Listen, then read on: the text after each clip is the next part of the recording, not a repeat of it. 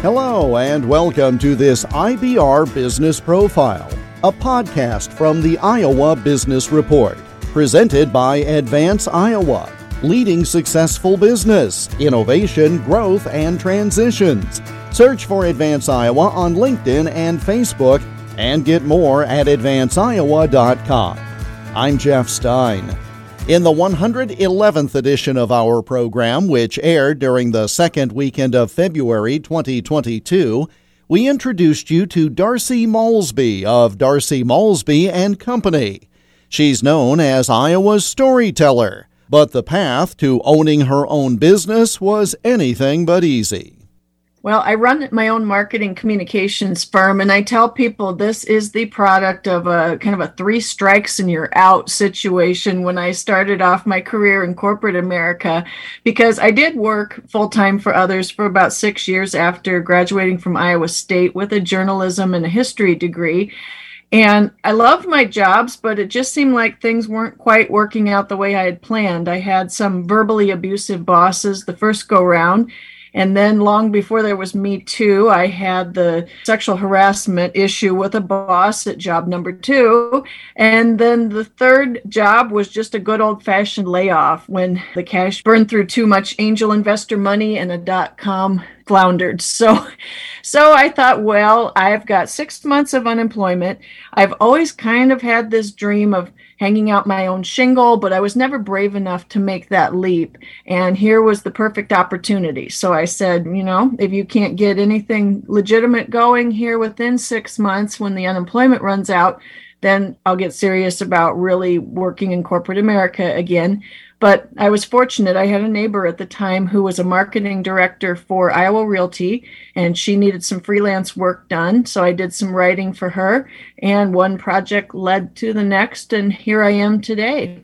There are a number of experiences there in what you describe that would undoubtedly deter someone from going forward. In other words, okay, this field must just be filled with uncertainty, bad people, etc., etc.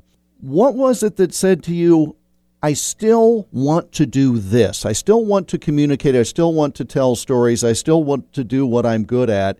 What was it that led you to push forward as opposed to just simply saying, I'm going to try some entirely different line of work? You know, that thought never even crossed my mind, but that's a perfectly legitimate question. I think it goes back to one day at my very first job out of college. I was looking at the bulletin board where it had basically the pay structure. They didn't have actual salaries on it, but basically the pay structure of how long you'd have to stay there to move up the chain. And it, I just knew real fast that if I stayed in this particular company, where people like to stay for years and years, which was great. Wasn't good when you're in your early 20s wanting to rise up. And I always felt like I had a lot more to offer the world than just being stuck in some low level job waiting for my chance years in the future to actually use my talents more. So I think that's what drove me that I knew there was a great need out there for someone who could tell businesses stories effectively in a clear, compelling, concise way. And I didn't want to wait around till I was old and gray before I'd get the chance to do that. You've also taken your background, fifth generation Iowa farmer, and so you're using that to be even more informed as you tell client stories. I trust that helps as you develop a niche or a certain expertise, if you will. It really does. So I am blessed to live just a mile south as the crow flies from my family's century farm in Calhoun County up northwest of Lake City. We're out by Yetter. I always say everything's better in Yetter. So it's great to live in a time when you can have a thriving business from your home out in the middle of Yetter, Iowa, and no one thinks twice about your geography being a challenge back when I was actually trying to figure out what I wanted to do with my life, my dad was raising hogs at the time and he had won a pork production award. Dad actually is the one that suggested, you know, maybe you want to do what this gal that came to visit me does. Because when he won this award, one of the ag magazines sent out a reporter to interview him and get some pictures and do this story. And I didn't even know jobs like that really existed. So when I went to Iowa State and decided I didn't want to be a veterinarian, which is what I originally thought I might want to do, and I go into communications, my dad's words kept echoing in my mind that maybe you should specialize in ag because a lot of kids don't grow up on farms anymore. And I'm a child of the 1980s farm crisis when it was not cool and it was not encouraged to go into agriculture. But I liked the rural lifestyle. I liked farming and I thought, you know, that makes a lot of sense because uh, communications field can be very competitive and if I use what I already know, which is agriculture, I think there could be a good niche. And so that's worked out really well. To the point of technology now, what you're doing could not have been done 10, 15, 20 years ago because the ability that we have to have this conversation miles apart with very good quality audio is a fairly new undertaking. Do you find that it was a perfect storm in terms of timing to allow you to do what you really wanted to do? Yeah, it really was. I feel very blessed, very grateful to live in a time when internet connectivity is what it is, even out here in these rural areas. Because you're right, back when I was in high school and starting college, for all practical purposes, if you wanted a job in communications, you probably were going to have to go to at least Des Moines, probably Chicago, New York, any of the big cities if you really wanted to have a good career.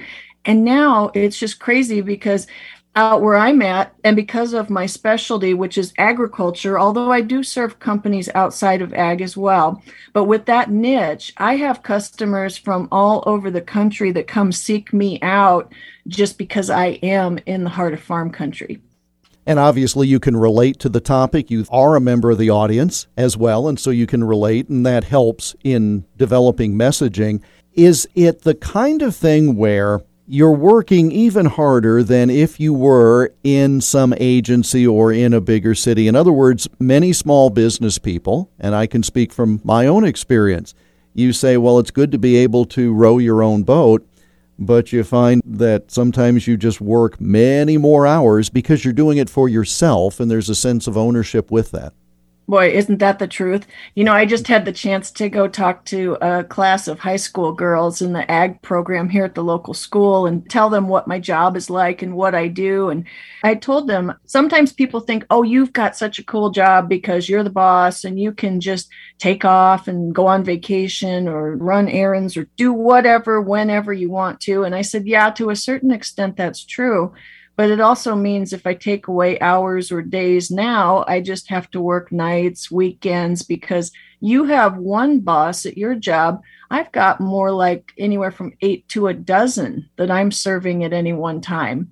And you're right, that sometimes means late hours. I've got one client that needed to have a press release go out really fast, and time was of the essence. And I remember we were working on it together at about 9 30, 10 o'clock at night, so we could get it out first thing the next morning. So that's the reality of the job.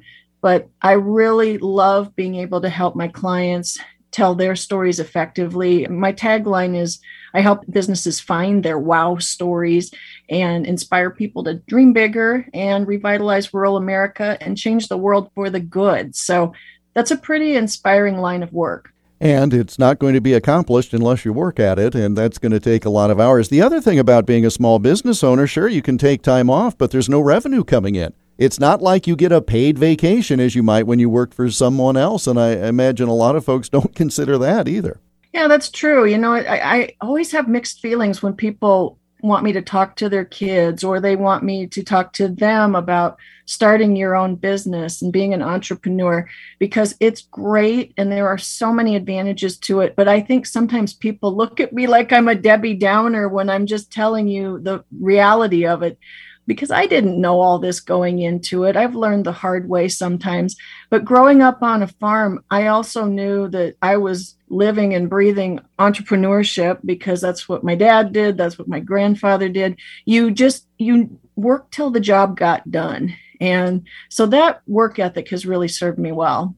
Let me ask finally, how did the book writing become a part of it? Because that's a very different skill set. Telling stories is telling stories, to be sure, but telling a company story in a news release or in a brochure or a website is very different than writing books that have everlasting shelf life. That's also true. And you know, I tell people I am truly a historian at heart. One of my college internships was getting to work hands on at Living History Farms as a historical interpreter. So I can milk a cow by hand, I can run a cook stove, and I can run a treadle sewing machine. And I love history, but I didn't want to be a history teacher. And I did find out early in my career if I would incorporate history. I mean, there's just like with law or a number of fields, you have to understand history to understand why things are the way they are today. And with my journalism work, I was telling some really incredible stories, but I was afraid that they were at risk of being lost over time because when they're in the newspaper, when they're on a website, those things are temporal by and large. And I these stories of Iowa history were too important to let those slip away. So I had the chance to start writing nonfiction Iowa history books around 2014, 2015. And I've been producing about one a year. So I joke that it's like a drug addiction where once you start, you just want to keep doing it. But it's that passion that's always been in there in, inside me of telling stories, but especially Iowa history stories. It's so important. I just want to encourage people to realize that storytelling today, this is not children's stuff, it's not kids' stuff, it's not fables and fiction. It's really one of the most profound, powerful business tools you can have to set yourself apart from the competition and cut through the clutter. Darcy Maulsby of Darcy Maulsby and Company, online at darcymaulsby.com. We connected via Zoom on Thursday, February 10th. The Iowa Business Report radio program and podcast is presented by Advance Iowa, leading successful business, innovation, growth, and transitions. More at advanceiowa.com. Support for the Iowa Business Report also comes from the Iowa Business Council, a nonpartisan nonprofit organization working to elevate Iowa's economy through leadership, research, and advocacy. Learn more at iowabusinesscouncil.org. The Iowa Business Report airs on dozens of radio stations across the state of Iowa, with podcasts posted right here along with additional IBR extras and IBR business profiles. I'm Jeff Stein for the Iowa Business Report.